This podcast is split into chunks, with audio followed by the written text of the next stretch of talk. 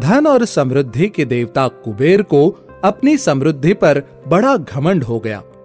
वो अपना वैभव सभी देवताओं को दिखाने के लिए उनको अपने महल में आमंत्रित कर बड़े ही धूमधाम से उनका सत्कार करते। उन्होंने महादेव और पार्वती माता को भी कई बार आमंत्रित किया, पर वो कभी कुबेर के महल नहीं पधारे।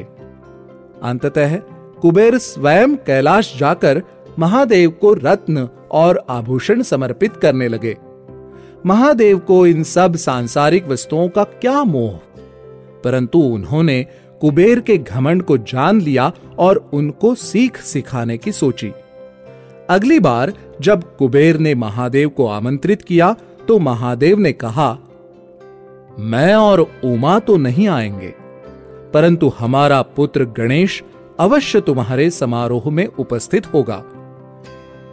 कुबेर ने गणपति को अपने महल में सत्कार के साथ बिठाया और भोजन प्रस्तुत किया। गणपति ने सारा भोजन खाकर और भोजन मांगा। कुबेर ने और भोजन परोसा। गणपति वो भी खा गए, पर उनकी क्षुधा शांत नहीं हुई। विनायक की भूख शांत करने के प्रयास में कुबेर का सारा कोष खाली हो गया, पर गणपति की भूख अभी भी नहीं मिटी। कुबेर ने भागकर महादेव और माता पार्वती की शरण ली और गणपति की भूख शांत करने के लिए प्रार्थना की।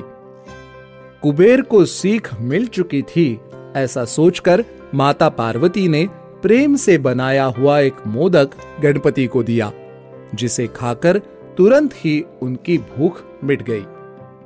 कुबेर को अपनी भूल पता चल गई और उन्होंने अपने सांसारिक वैभव पर घमंड करना छोड़ दिया।